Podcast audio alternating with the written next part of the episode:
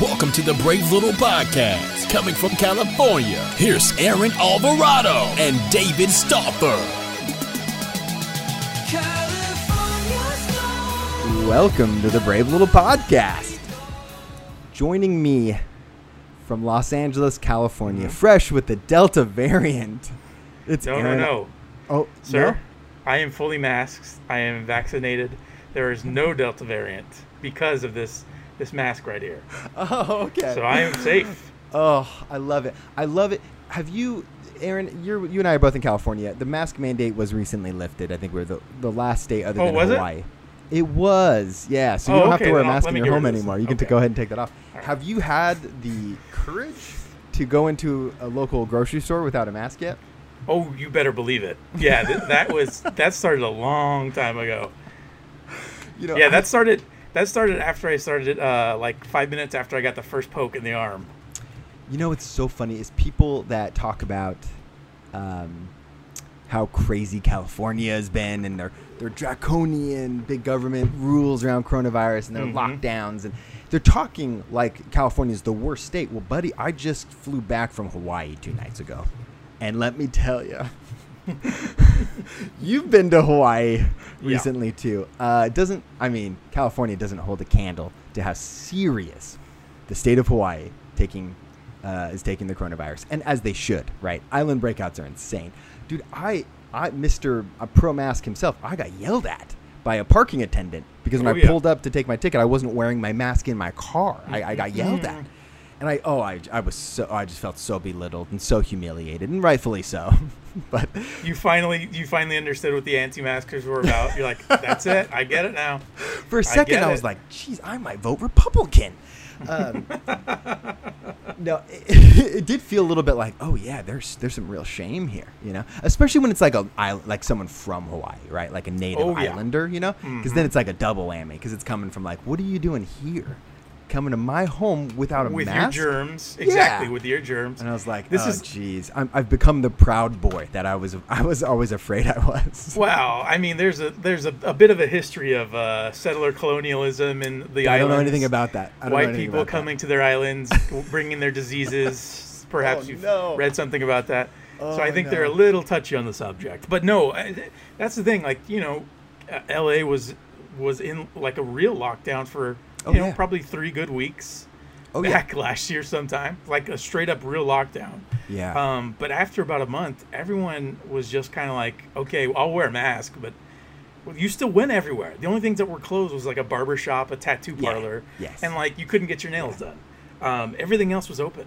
Yeah. Uh, besides like you know music venues, bars, and all that stuff. Eventually, that stuff opened up later, but we weren't like really locked down like Yeah. Hawaii was. It's not even like close. the hoops I had to jump through just to qualify uh, for travel um, to Hawaii.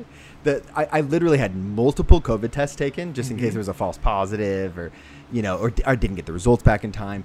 And then I had to go to the airport and get pre-cleared for Hawaii Mm-hmm. travel and get a wristband. And it, there were so many hoops to jump through that I was I was stupid enough to think that it was so hard that maybe we would be by ourselves on this island, right? Like, surely people aren't jumping. You know, this is going to stop people from traveling to Hawaii because this. It's just. A, I couldn't imagine with kids having to do it.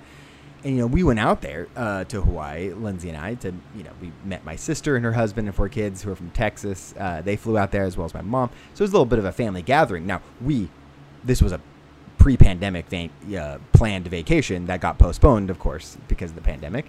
Um, and I got to feel like that's the case for a lot of the people that were on my flight because not only was it a full flight, but pff, Oahu was body to body, my friend. Oh yeah, It was Oh, nonstop. Tra- traffic was bumper to bumper. The beaches, of course, Waikiki Beach is always like really, really busy. It's the most populous area, but still, it was like tough to find a spot on the sand. I, now, don't get me wrong, I loved it. My, it's a, I was going to say Miami. Hawaii is amazing. Mm-hmm. Miami less amazing. Um, more dangerous by the way. a little dangerous. A little dangerous. Yeah, yeah. buildings no. falling over. Yeah, Yeah. not great. Not great. What's going on there? Um, yeah, but but but you you know what? You can walk around without a mask. No one's gonna stop you. Oh yeah. No, don't you dare wear a mask in Florida. It's But, the dude, polar I- opposite of Hawaii. It, I don't know. No, you went to Hawaii what a month ago.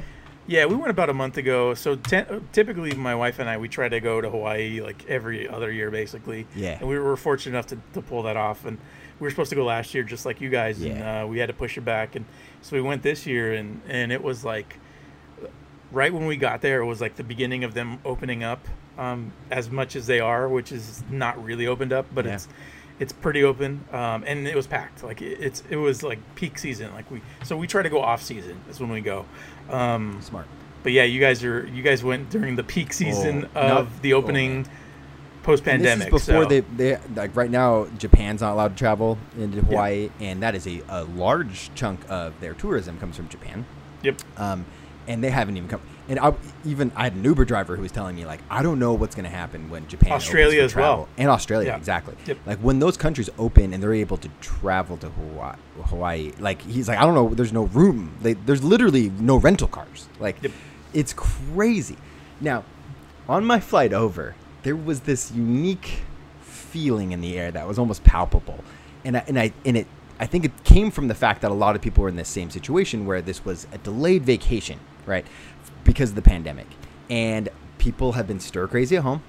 They're ready to get out. They're ready to, to just relax on an island after a crazy 2020.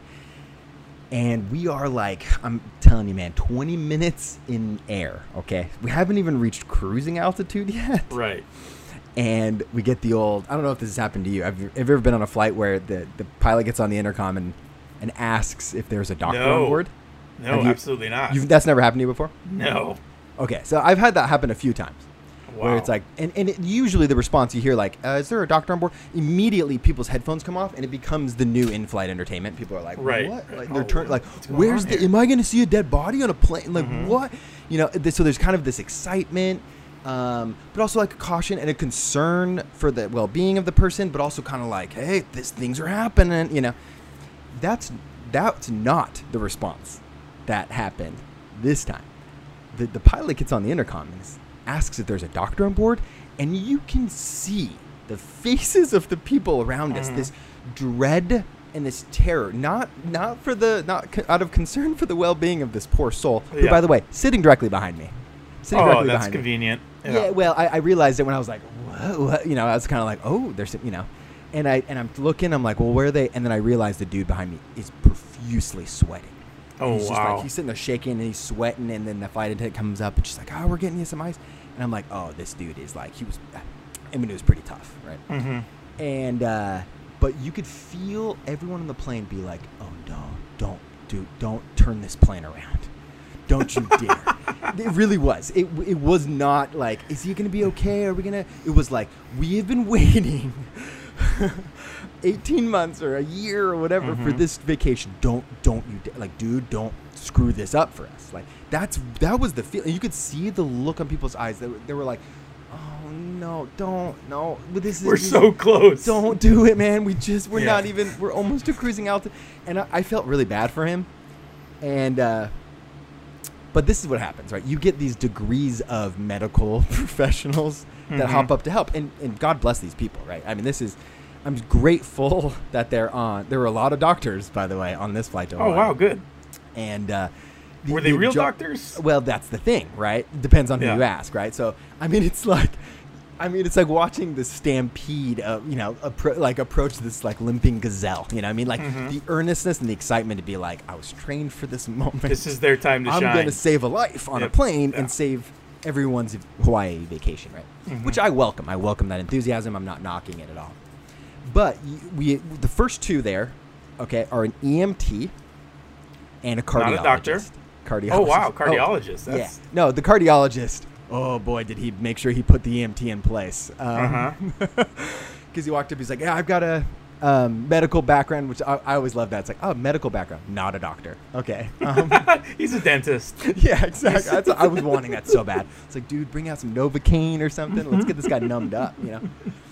But the guy's like EMT, and the guy's like, oh, I see, cardiologist, you know. and I'm like, oh, this cardiologist is going to be fun, and he was right. So he immediately Awesome. goes into the bedside manner mode. It's like, hey, but so hey, bud, what's going on? Just started sweating, huh? Just just didn't start before the flight. It's uh, you know he's like kind of doing the doctor Mhm, voice, like, mhm. yeah, how you feeling? Did you have something to eat? Something? No. When's the last time you've been to the bathroom? You got a fever? You do? You know, he's just doing all that. You know, I'm like, okay, Yeah. you know, he's going through the thing, and the EMT guy's still kind of hanging around. That's like, you know, maybe I'm going to be needed, and he's the cardiologist is kind of like, you were, you, you can go, you know, go back, Mhm. go back sit, and then the flight attendant comes up. One of my favorite moments in this whole saga is the flight attendant comes up, really excited. She has good news, and she goes, "Hey, we, we, there's actually a real doctor up in first class if we need him," and the guy's like, "Real doctor?" I'm a cardiologist. And she's like, "Yeah, he's a doc." He said he's a doctor. She goes, "He's like, I am a doctor. I'm a cardiologist. I'm a doctor." And like you could tell, he was not happy uh, with the insinuation that there was a Yeah, real yeah. doctor in first class. Real doctor was a very poor choice of words on that Oh well, I, attendant's. and the fact he was coming from first class, it was just Oh, a whole lot of stuff. You know, it was layered. I mean, you could tell he didn't. He was not. You know. So anyway, the dude is the dude is basically by this guy's side. Mm-hmm. Um, who I feel bad. They end up putting him on oxygen, Mhm. and uh, they're you know he has to. The dude when the uh, the flight attendant came up and it's like, hey, the, the pilot wants to talk to you up in the cockpit. I, it was like watching a boy on Christmas morning. You know, his eyes lit up. The cardiologist was like, I got to go in the cockpit to the, Yeah, talk yeah, to yeah. the. I don't think he actually went in the cockpit. I think he had. To, I think he got on the phone to talk to the, the Sure. pilot, just to like give him like a, you know, apprise him of the situation. And this guy Sure, was, yeah, so excited to tell him that this guy was going to be okay, but he was sweating. You know. Um, that was it. That, that was it. He's uh, in my medical profession, or um, in my medical background tr- and training. Uh, my opinion is that he is sweating a lot. Well, that's the So- thing. The guy, he, he was not on any medications. He, he his He was um, just hot. He, he was hot, dude. He was just he was warm on that plane. Um, he was profusely sweating. Don't get me wrong, but he uh, didn't have a temperature. His blood Right. pressure was great. His heart rate was fine. They even they're like, is some is there a diabetic on the plane that has like a thing? And the you know diabetics, you know, there are several diabetic heroes that jumped up. They're like, I got my thing here, and so they're sharing, you know, um, Mhm. blood readers, and they're like, oh, his blood sugar's fine. You know, Yeah. everything was fine. And uh, They're trying by for the high score. uh, the sugar eating. I love it that he just pops off a 500. Um, he's like, yeah, I had like a dozen Snickers bars right This- before I got boarded. Yeah. Um, my question Steak. is: Are you really sick if um, your treatment is just putting a fan on your face? Because that's that's what it sounds like. well, dude, they, this they, guy so they lay him down. They moved the two people in his row so he can lay down. Honestly, he had the most cush like Mhm. uh, trip there because he got to lay down. He was hooked up to oxygen. He didn't have to breathe on his own if he didn't want it. I mean, it was a pretty good gig, and Yeah. for being a little sweaty. Um, but what I love too is they land. We land in Oahu, right? And that's and they're telling us like, "Eh, people don't jump up, which is like the most difficult thing in the world to do is tell people on a plane not to To wait. immediately jump out of their seats to Mhm. grab their bags before they've even like taxied to the freaking gate, which is hilarious because it's like, what are you, what are you doing? We're, we're all gonna have to wait 20 more minutes before we can. Yeah, yeah. But I, I love it's humans or humans. You know, it is what it, I, Yeah. I, I I find a lot of joy in, uh, in all these. Yeah, my favorite thing is like the person that right that is right behind you that is absolutely going to have to wait for you. They're going to have to wait for you, but they're encroaching on your space. That Mhm. in a way that's like, if you don't leave right away, I will pass you. And I'm and I'm Sure. always like, no, you won't. Mm-mm, No, you're not you passing me. won't. I'm going before you. Are you. Are in the row behind me. That's the row you chose because we're on Southwest. Um, yeah. By the way, that's the that that's the thing is Southwest. We, we, this is a Southwest flight. I was expecting the flight attendant. Whoa, whoa, whoa! There was a doctor on a Southwest flight. I know, I know. You and me both. Pretty surprised. Uh, yeah, an EMT, a cardiologist, Right, and a real right. doctor. I know. Um, but while there was, Was like that a doctor of like a, a, what is that? One of those honorary PhDs? Yes, yes. A- Yeah, he's Bill just a Cosby business, a successful businessman who's given an honorary PhD from. It's like a doctor of economics or Oh something. gosh. Oh my gosh. Uh, I would love to jump up in the situations and be like, I was certified to do CPR in 2002, and that's like that's as much as as as, I, as you got. I'm also an Eagle Scout for what that's worth. So if you need some knots tied, yeah. Literally more training than the EMT. yes. The EMT was oh man, boy, was that he got rooked. Um, but we land, we land, and they're like, please don't stand up. We need to have first responders. Uh, I was like, oh, God bless the first responders. Here we go. They got to come on board, right? And they got to check him out. And this was like, this was great because this guy, this dude, this Hawaiian dude, comes running on, you know, first responder, and, and he's like starting to do his whole thing where he's asking the guy, you know, like basically he's just trying to figure out do we need to take you to the hospital? Like what, what was the situation? Meanwhile the cardiologist is trying to download all of the information that he has to the first responder who has no time for the cardiologist right? So the cardiologist is like yeah yeah so i, I checked his blood pressure this was blood pressure and then we did uh, a blood sugar reading and then I, I gave him some of this we, we have him some ibuprofen. He's like okay okay cool Look, i'm gonna just do my thing here i'm just gonna do my thing um, and then he's like he's starting to ask questions but the cardiologist is like no yeah i already asked him that and, and, and then this and, and the cardiologist keeps going keeps going keeps going and, the, the first responder dude's like please let me do my thing but the cardiologist like no no no man this I, this is my save right like i'm not it, yeah. it's like he was the relief pitcher trying to come in on the mound a little early you know and he's like no no no no no i'm throwing nothing but strikes right now so and it was funny because I was getting off the plane with the cardiologist, and uh, the cardio. It was so funny because the cardiologist was looking for the pilots to let them know he was the hero, you know. Of And he found them. Right. Uh, they had they had gotten off onto the gate, and he's like, "Oh, uh, hey, I'm the cardiologist." And the pilot was like, "Oh, oh, you're the one who helped." Uh, he's, "Oh, thank you so much. We'd love to get you a meal sometime or do something for you." He goes, "Oh, that'd be Yeah. great. I, I would love that. Yeah, I mean." This is what I was trained to do, you know, and I'm sitting there just like, oh my god, like That was his moment to shine, Oh, and he pulled it off. you know his family was in the back of the plane being like, "Daddy's a hero." You know, they were, Mhm. you know, because this guy was maybe forty. You know, he wasn't that old, but he was beaming. He started his Hawaiian vacation by saving a life, and I was excited for him. I was, I, I mean, I, I saved his life just about as much as he did, but Sure. but you know, it was exciting nonetheless. Yeah, no, my flight was uh, not quite as exciting. Um, I don't. It was just like not memorable at all. We had a, a good seat. There was um, plenty of storage Would capacity Delta, for my. United? Uh, we flew Hawaiian. It's Oh, the nice. best way to fly. You got to fly Hawaiian. So, yeah, no no um, oxygen needed on our flight. Uh, I did get to. I did win a hand of uh, poker though, in because if you, I don't know on Southwest, but in on Hawaiian, there's video games attached to the. Can you play against in- other passengers? You can play against other passengers, and there's um, like this in-house entertainment thing. Mm. That's really really cool. I doubt I doubt Southwest has that. They do not. I can tell you that right now. No monitors Yeah. on the seats in front of you whatsoever. Yeah. Is that true? Is that real? Oh yeah, yeah, yeah. there- Oh nothing- man, nothing that's a bummer. It's fine. I got my iPad. Yeah. Did you watch Yeah, anything yeah. though? Did you watch any of the, these new movies that are direct to streaming? Did you watch? so content? I didn't didn't watch anything on the way up. I did watch on the way back. I watched Tenet. Oh, so yeah. that was great. Good I- airplane movie? I think I think Tenet is a perfect airplane movie. Oh, good. It's long. It's it's drawn out. Um, you have to really focus on it, so you, you forget about what's going on around you. Yeah. Uh, I loved it. I thought it was it was more enjoyable on the plane than uh, when I saw it the first time. So I was a huge fan. it's amazing what planes can do for subpar. Not not saying this is a Tenet's case, but subpar, mediocre Mm-hmm. to bad movies. An airplane can make watchable, Mhm. very watchable. Absolutely. That was certainly my experience. I watched uh, the Tomorrow War with Chris Pratt, which is apparently breaking streaming records, records of which we have no access to data, so who knows what no, you know. So we just have to believe their claims. But like, you know, I had been hearing how you know dumb it was, how crappy it was. How you know, you got like 55% Rotten Tomatoes, which is kind of middle of the road. You know, uh, the audience score seemed to be high, uh, but I watched and I was like, oh, this was fine. I went in with low expectations. It was fine. It was a good airplane movie. I'm not gonna watch it on my big screen. I'm not gonna watch it ever again. I would like, say that's a great airplane movie. Oh, for airplane, it was just right. It was just right. Yeah. You got the charisma of Chris Pratt. You got time travel. You got aliens. You got it all. You got Mhm. J.K. Simmons. You got it all. It's great.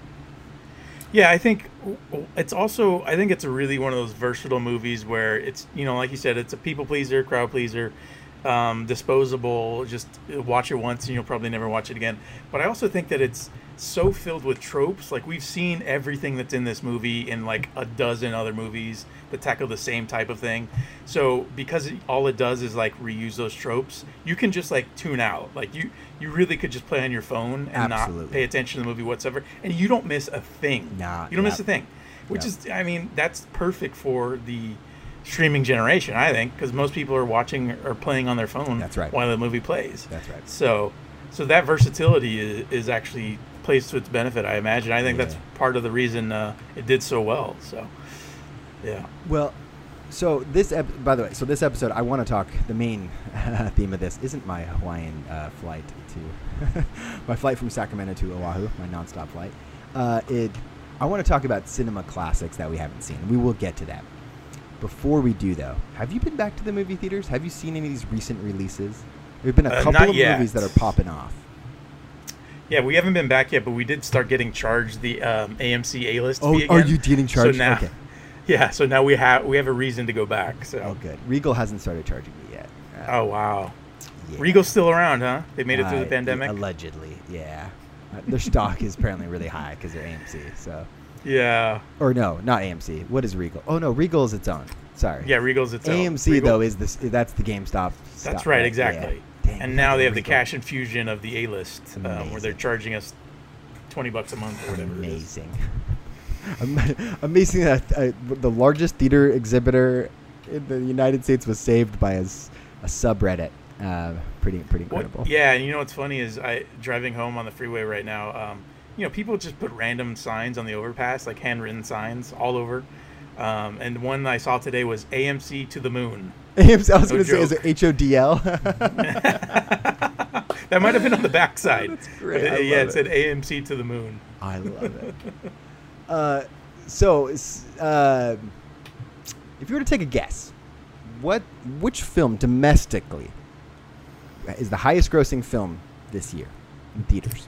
What would you guess? This year, uh, my guess would be it would probably be A Quiet Place too. It is. That- Okay. Now it'll be surpassed shortly by F9. Uh, oh yeah, has- exactly. So A Quiet Place domestically has made 145, which is pretty remarkable. That's huge. and then 112 internationally. So they're at, they're sitting 257 uh, worldwide, where F9 is at 122 million uh, Yeah. domestically, but another 378 wor- uh, internationally. So they're at 500 million worldwide. There's never going to be a point in our life where there isn't a fast movie, is there? No, never, ever again, never again. That's They, they will incredible. never stop. They, they will That never is stop. insane. Well, so my question is about A Quiet Place. Do we now have a Quiet Universe, like expanded universe? Because we're going to have to have multiple sequels. Yeah, I. They're, they're never gonna stop making those movies either. It's it's gonna Well, get loud. It's not gonna be a Yeah. quiet place for much longer. It's they have to go loud. prequel. I think they have to go prequel with the next one. Well, that the, did you see? You didn't see the new one, did you? no, I didn't see the new Oh, one. okay. Well, the whole opening sequence is a pre. Uh, the first fifteen minutes is Oh, okay. the, is a prequel sequence. Not to no spoilers here. It's. Uh, but yeah, uh, so they already dipped their toes a little bit in that water, and you know Mhm. John Krasinski wants to get right back in front of that camera. That man can Oh, only yeah. stay behind the camera for so long. uh, he's yeah, yeah. I, but, I mean, the pandemic hit, and the dude was already he he reinvented himself as an anchor on a good news talk show, right? Like the guy just has to be in front of the camera. And I get it. He's handsome. Uh, a lot of people say I look like him. Um,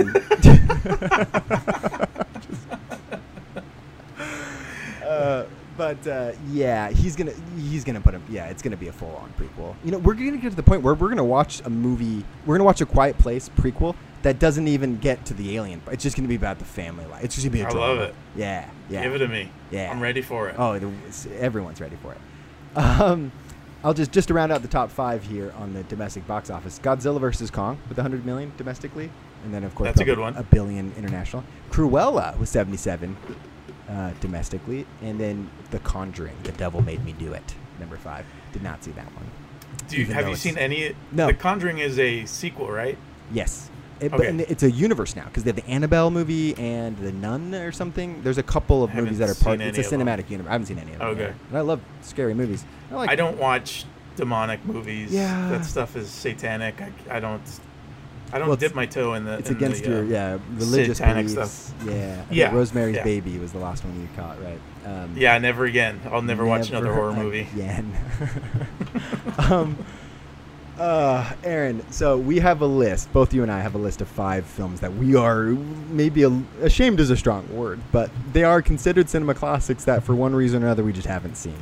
Yeah, Now- I would say not ashamed, but we have not done our due diligence. We just haven't done our due diligence. It's funny because I um, I'm reading the novelization right now of Once Upon a Time in Hollywood that Quentin Tarantino wrote. It came out this past week, and Pretty good movie. It's yeah, yeah, pretty good. Um, it is so chock full this novel of references to people and movies, like old, old obscure westerns, directors of episodic westerns from the '50s, like crazy references that I, I will stop and I will Google because at first I'm like, these can't all be real, and oh yeah, they are. Um, but it's amazing how much cinema I don't know. And yeah, we do this podcast. I love movies. Uh, we both worked in a movie theater. I go see movies all the time. But people will say to me, like, oh, so you're like a cinephile. And it's like, I'm not. The truth is, is I'm not. I love movies. And I'll be honored to be a cinephile. But the truth of it is, is Quentin Tarantino is a cinephile. Yeah, there are certain Oh, yeah. people who are true cinephiles who can rattle off all the different eras and directors, and and I'm just not. I'm not that well versed. I'm truly not. And you'll, my list will prove that. Um, I do want a few examples before going through our list, though. Are there examples of classics that you discovered later in life, like in your later 20s or 30s, where it was like, yeah, I just didn't get around to this film till now, but wow, ev- what everyone said was right? Yeah, Uh, basically, basically every classic. So I, growing up, I didn't watch any Mm. anything that you would consider like a classic movie per se. So even The Godfather, I never watched that until I was in my twenties. Um, the Godfather, uh, any of the uh, like any of the classic De Niro, Raging Bull, Deer Oh, Hunter, yeah. any of that stuff, I didn't watch it until I was in my twenties. Oh, Um, but yeah, it's, even movies like um, black and white movies, I didn't watch any when I was younger. Um, so not until I, like, I had the ability to research this stuff and actually go out and find it, did I find um, any interest in these black and white classic movies like Casablanca and Citizen Kane, and uh, um, what's another one that I. Oh, uh, Lawrence of Arabia! I thought was like that movie blew my mind the first time I watched it. isn't it special? It was yeah, it's just like incredibly long and uh, it's just so expansive and and it felt like th- these old movies they felt like um, when they talk about an epic you know when people say this is an epic movie it really felt like something beyond just a movie going experience it felt like it was so long and encumbersome and it was just like this is almost like a novel the way it plays out um, and, and i think that we don't really get that now yes we get mov- some movies that are longer but a movie like that or The Godfather does it feels different when you're when you're watching it. So um, I think that's really what opened my eyes to the classics. Is it's just a different way of watching a movie and experiencing them. And uh, there's just you're you're never gonna scratch the surface of what there is in the history in the history of, of film and TV and all that. Um, the entertainment industry as a whole. Uh, but yeah, there's people like Tarantino and um, Scorsese. If you ever, ever, ever listen to Scorsese talk about the films that he grew up or the films that he's passionate about, it's like he's talking a different language. It's like he's making these things up because I've never heard of yeah. ninety percent of the stuff that he brings up, but he's so passionate about it. He can re- he has like instant recall of this stuff. And the way that I liken it to is like someone that is super passionate about a sport, or who grew up like um, you know watching um, like like Bill Simmons. Uh, you know we rag on the guy, um, Yeah. but he has like an encycl- encyclopedic knowledge of certain eras of basketball that he can refer back to, Oh, like bench players from the 1970s. Like that is it's a similar sort of recall um, where you can appreciate this this small little element, and it's that's very that's very similar to like appreciating uh, a director of a a western episodic TV show from the 60s like Tarantino does. Yeah. So I think it, it comes from the same place that that passion.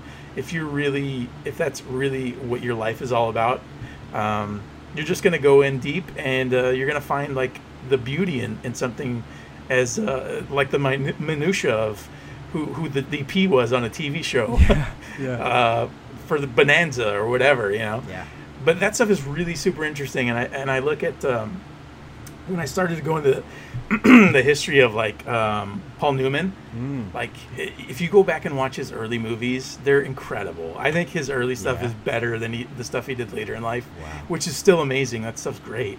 Yeah. But just to see the way that he evolved as an actor, even, um, this is super impressive. And you look at the craftsmanship of the people that that made those early films. It's totally different than than today, or even Totally. you know 20 or 30 years ago. It was ju- it's just a different art form um, in the 60s and 50s. So Yeah.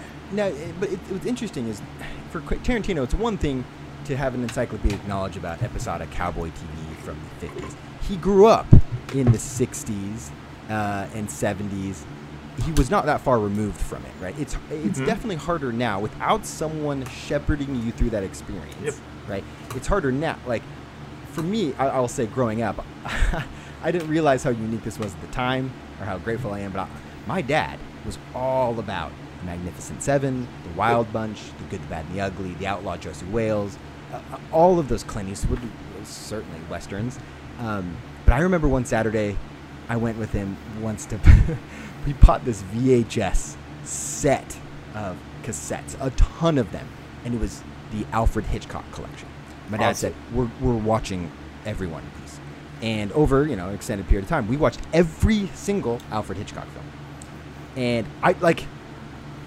Most of my friends have seen a like Psycho, maybe Mhm. Vertigo, but I asked my friends if they've seen Rear Window, right? Which is like that's still like North by Northwest. Those those are not obscure Hitchcock films. Yeah. Those are like really big, and most of them have not seen it. And I realized like, oh, I was just I was fortunate enough to have. My dad was like, yeah, these are the some. This is the best filmmaker that is that is just like the best filmmaker. So we're gonna watch all these Mhm. movies. Like that was his attitude, and it was just like, oh yeah. And as a kid, I was just like, en- just enthralled with these movies, you know. But you know, when I'm com- when I compiled my list of the classics that I haven't seen, and you know, these are well-known movies. You know, it, a lot of this has to do with the fact that stuff my dad or my mom weren't watching. You know, my mom and Mhm. dad loved Die Hard. That's why I got to see Die Hard. They loved that movie. I'll never forget my older brother showing me on an old beat-up VHS cassette. I'm pretty sure he had recorded an edited version of Pulp Fiction on a VHS Mhm. cassette, and he showed me just the sequence of where they shoot Marvin in the back seat. And he was like, "I'm going to show you this thing where they accidentally shoot a guy's head in a car, and they have to go get it cleaned up." And I'm like, "What? There's a movie with that? What?" And it like blew my mind. Oh, yeah. Um, I was gonna encounter Pulp Fiction one way or another, but Mhm. I don't know about Hitchcock. I don't know about the Wild Bunch. Um, but look, my household, we weren't watching Gone with the Wind and Casablanca on repeat. Right. Those films slipped by. I eventually caught Gone with the Wind later on, but in my later years. Now, The Godfather, you pushed me to see that one when I was 18, I believe. Uh, it was one of those ones where you're like, yeah, you need that's just you need to see that one. And of course, I will. You my after my first viewing was like, oh, okay, yeah. I, I can't Makes sense. I've lived 18 years and haven't watched this movie. It's literally a perfect movie. It's an absolute masterpiece. So, do you want to kick us off with your?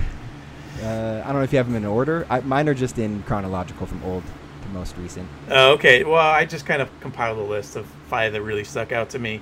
Um, and the first couple ones that I have, it's because it's a genre that I just do not care for whatsoever. Mm. And the first one would be Singing in the Rain, 1952. Okay. Yeah. Yeah, that's a big I've one. never seen it. I, you know, I had to study. I, I studied, you know, a little bit of film history, and, and so I've seen parts of it, and, and I understand like, you know, the the amount of talent that went into making something like Singing in the Rain. Um, but for me, it's just, I just have no interest in it whatsoever. It's just not really something that I um, find enjoyable to watch. Uh, yeah, so I'll probably never watch Singing in the Rain. Yeah, so it's interesting. I first saw that one in my video production class in high school, and then later in my Mhm. genres of film class in college. And those are the two times I've only seen it. And and it's a classic. It's great, but also not one I'm revisiting.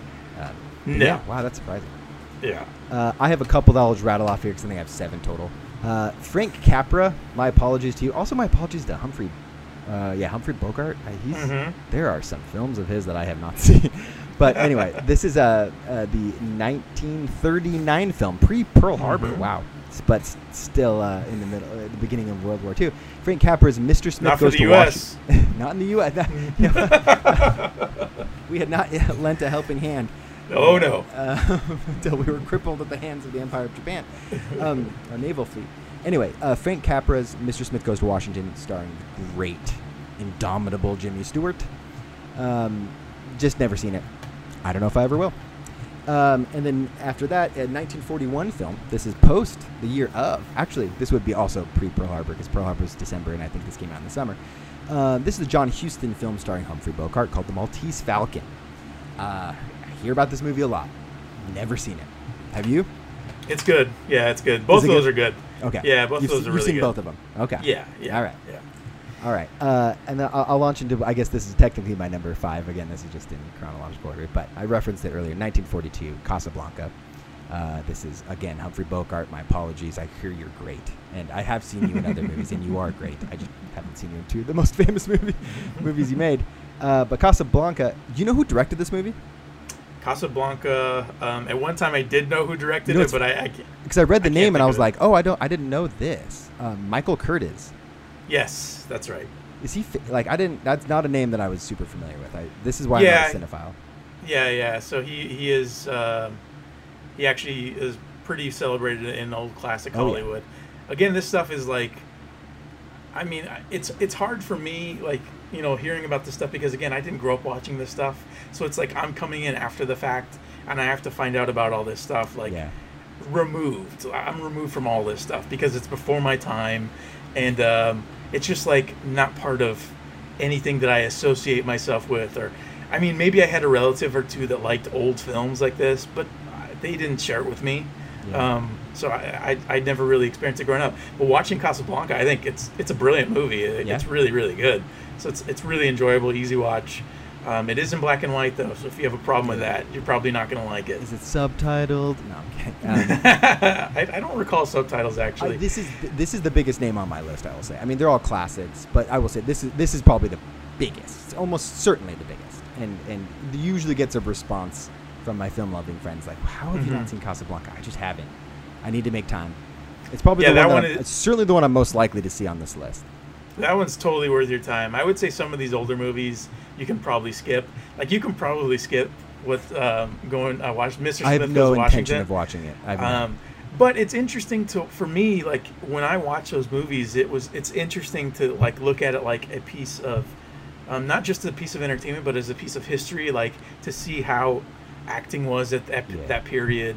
um, well, to so long as there's a camera movement was disclaimer like. at the beginning, of course. But yes. Oh yes, absolutely. Yeah, you you need the disclaimer. Yeah. You have to have the trigger warning at all times. uh, but yeah, like uh, what was your other one? Oh, Maltese Falcon. Maltese Falcon's really good. It's really I interesting. I, I do want to see Um, that one. Yeah. Yeah, that one's really good as well. So Casablanca, I would say go watch that soon because uh, it's it's worth your time for sure. All right. What's uh, what's next on your list? So a couple more for me. I have um, uh, the other musical on my list is The Sound of Music, Oh wow. Okay. We. Oh, Never seen that. Holy cow! Really? Oh yeah, no, gosh. no. I've never seen it. I know. Wow. I understand the There's importance of it. in that one. Holy cow! Okay. Yes. Wow. Yeah, exactly. That's why I haven't watched it. That's it. why. so. Yeah, trigger one. Yeah. Yeah. Um, that's my Um, mom's favorite movie. I hear that a lot. People, So a we saw it. We watched it all the time growing up. Yeah. Yeah. Doe. It a seems deer, like- a female. deer. Yeah, yeah, yeah. Yeah, it, you know what's funny is like all this stuff, all, a lot of this stuff is referenced like later on and Yeah. in like movies and, and cartoons even and like TV. I Oh, was a big fan of Looney Tunes growing up, and for whatever reason, Looney Tunes had like a million old classic movie references, like I love it. t- like thousands. Every episode had a classic movie reference that I didn't understand as a kid. Like I don't know who Humphrey Bogart was, or I didn't know who he was, or like Jimmy Cagney. Like why who why would a kid know? A kid so- born in the '80s, um, living in the '90s, watching Looney Tunes. Why would he know who Jimmy Cagney is, and why is Bug Bunny doing that voice? Like a lot of that stuff. Um, that's where I first was exposed to it. So, but Sound of Music is also on my list. Um, another one, let's see, another more, and then I did like more recent ones. Um, the English Patient, which Oh my won gosh! Best Picture. I almost put that on my list too. that is one that I've seen the trailer a million times. I've seen like maybe a scene or two, and I just have zero interest in watching that movie what's- whatsoever. You know what's so funny is it's one of my I don't know what year that Oscars was, but it's one of the earliest I can remember watching the entire telecast. Um, because that would have been gosh, when was that? 96, Uh, 97. 97? Okay, Mhm. so I was ten, and I remember I watched the entire uh, telecast. I remember thinking, what the heck is the English Patient? And it was like Mhm. nominated for so many, and of course it won Best Mhm. Picture. I remember as a kid I was annoyed because at that point I started I, I was really loving movies, but I, I didn't really understand the like what won awards and why. But I remember being bothered by this obscure movie I'd never even heard of winning awards, and I was like, oh come on. ugh. I was like, and it was R rated, so I couldn't see it. I was like, oh, that's annoying. Mhm. And so I, I, I have these, I have like ill feelings towards that film, and I just never caught it. I, I'm like upset that it won. It's weird, but yeah, I almost put it on my list, but like, uh, it's, it's look, it won Best Picture not that long ago, and I never hear people talk about that movie. Never. That is a forgotten film. Absolutely. I think. Yeah. Wow. So- Okay. Uh, let me rattle off my next couple ones. Uh, here's a doozy. Speaking of Academy Awards, a 1959 William Wyler film starring Charlton Heston called Ben Hur. Mm-hmm. I have seen bits and pieces, admittedly, of this. I've seen it on TV. I've maybe seen an hour of its like four-hour runtime or something. It's very long, um, but I just have not. Yeah, I, it's only just a, just a little bit of the film that I've seen. Uh, it's an epic. Just haven't caught it. You've seen Ben? Big old. I've seen like half of it. I I lost interest in it. It's just like Mm. I. It's not really a movie for me, but it's one of those huge, big productions. Um, thousands and thousands of, of human extras back in the day. Uh, totally went over budget, and there's nothing but chaos in the production of Oh, it. yeah. So, yeah. But apparently, it's a great movie. I'll, I'll just never watch it myself, so I don't know. Now the next movie, I have no real reason why I haven't seen it. Um, it I don't have any ill will towards it. I just haven't had the opportunity, and I need to make time to go see it. it. What's weird about this movie is I've seen other films made about the making of this movie. Uh, believe it's called Rumor Has It with Jen, uh, Jennifer Aniston, I think. Um, that film is 1967 Mike Nichols film, The Graduate, starring Dustin Mm. Hoffman. This one is a cl- I, I know is a classic. I know it's has its place in film history lore.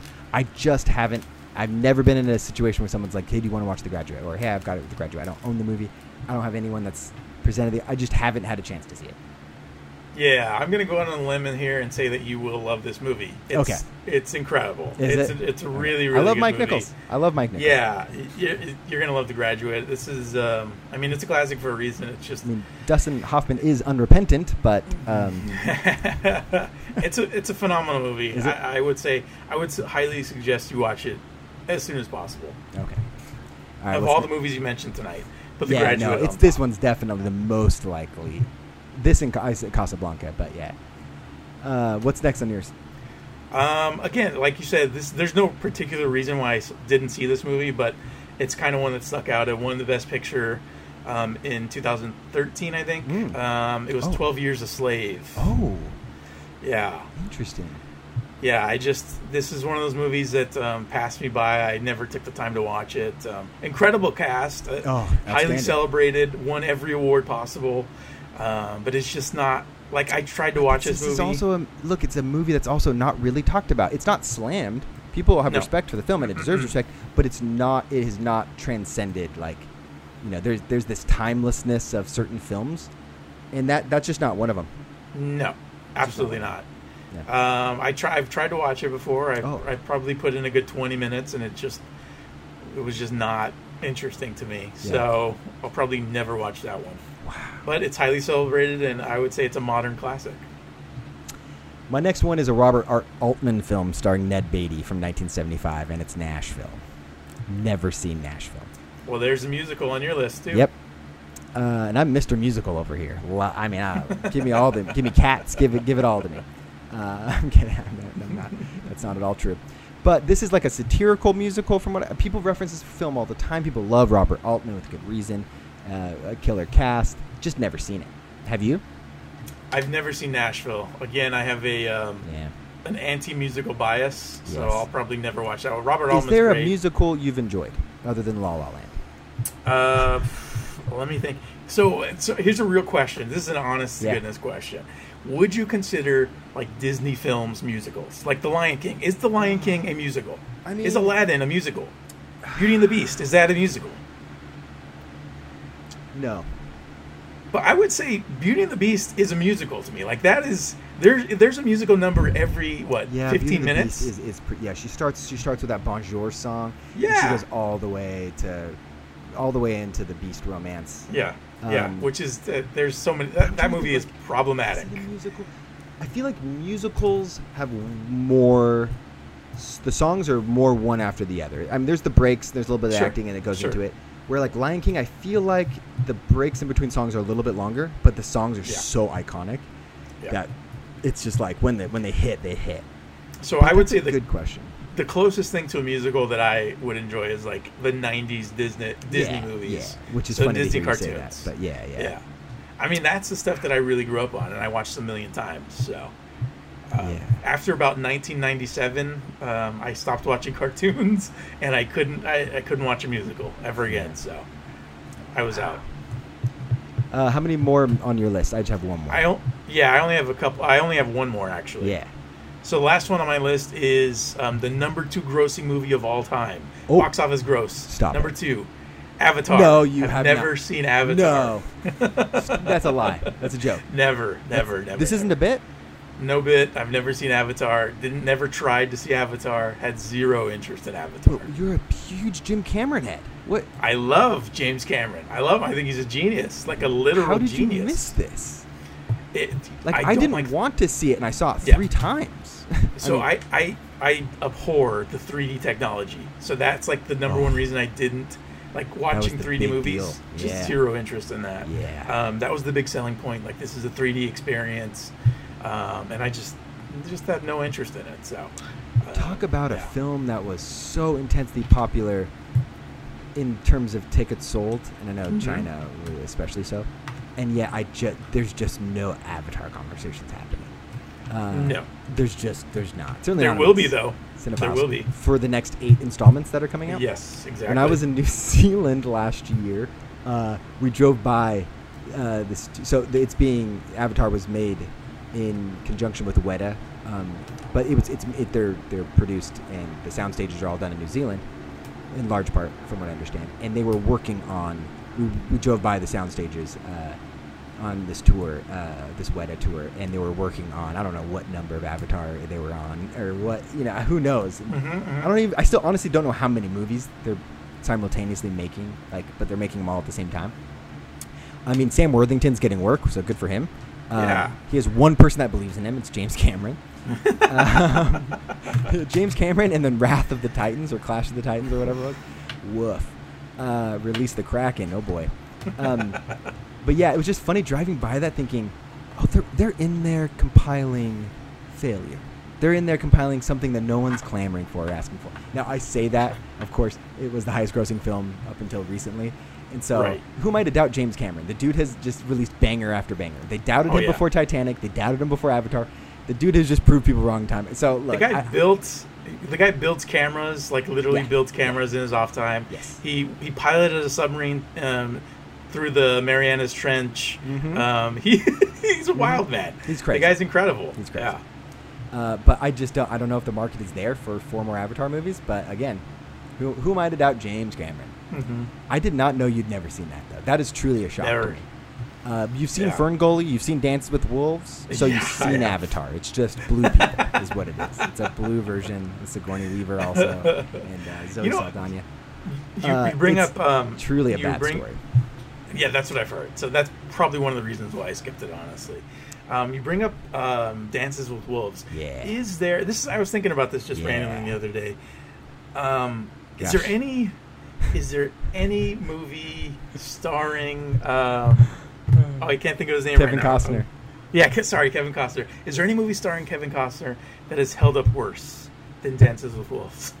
If dude, if there's not a disclaimer before that movie, oh yeah. Don't put disclaimers Oh, yeah. before any movies. we realize we realize what this looks like. there's Oh, yeah. a there's a white hero. It's like Daniel Day Lewis was like, look, you should have. I went last of the Mohicans. He got in right under the. Um, He was the Dude, la- He was even- literally the last of the Mohicans, Like- in the sense that no white man has been able to pull that off before, or after, I should say, since. I can't. And it was so celebrated. It was heroic. He won an Oscar. Mhm. What did he win? yeah. That one over like was it Pulp Fiction? Was it the was that like the big? I want to say There it was was, a like movie- the year before that. I think. there, there was a movie that like a, a bona fide classic. Uh, Yeah. that it I gotta won look it up now. Yeah, I'm looking it up now because it's gonna bother me because everyone's like, "What? That one over?" You know. Uh, okay, so let's see here the nominees. So Dance with the Wolves won. Oh, it In was 91. Goodfellas. That's it. So yep, That's Goodfellas, and then The Godfather Part Three, Ghost. I didn't know how Ghost was. Wow, nominated for Best Picture. Um, and then Can you oh, believe Ghost was nominated for Best Picture? Yeah, is this really what I'm Ghost I'm thinking of? Yeah, it is. Yeah. Holy cow! Mhm. Did you did, did you know that?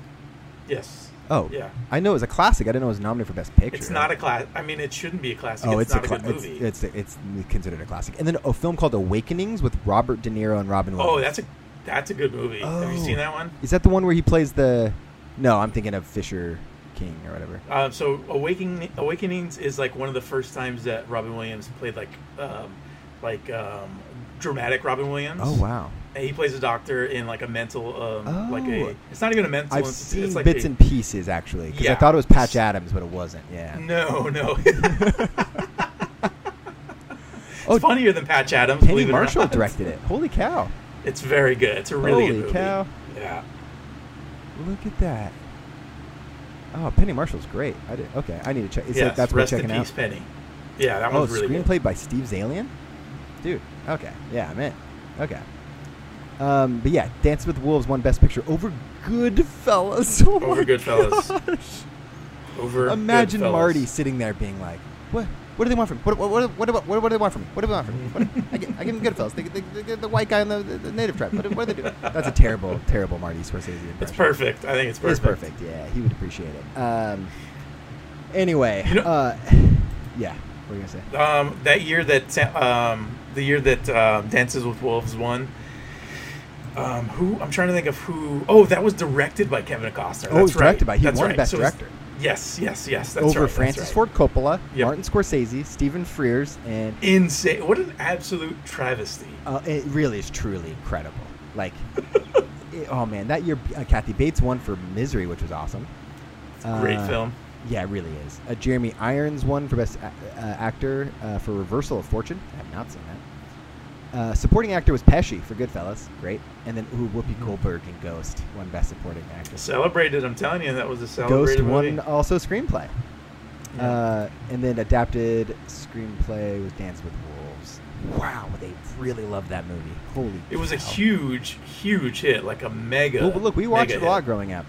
Yeah, Um, so do we. Kevin Costner was a hero in our house. We love Kevin Costner. I want to say it was a double VHS. I could be wrong on that, but I, I'm pretty sure. I, I do like Kevin Costner, to be clear. It's, as problematic as that movie is. Holy cow.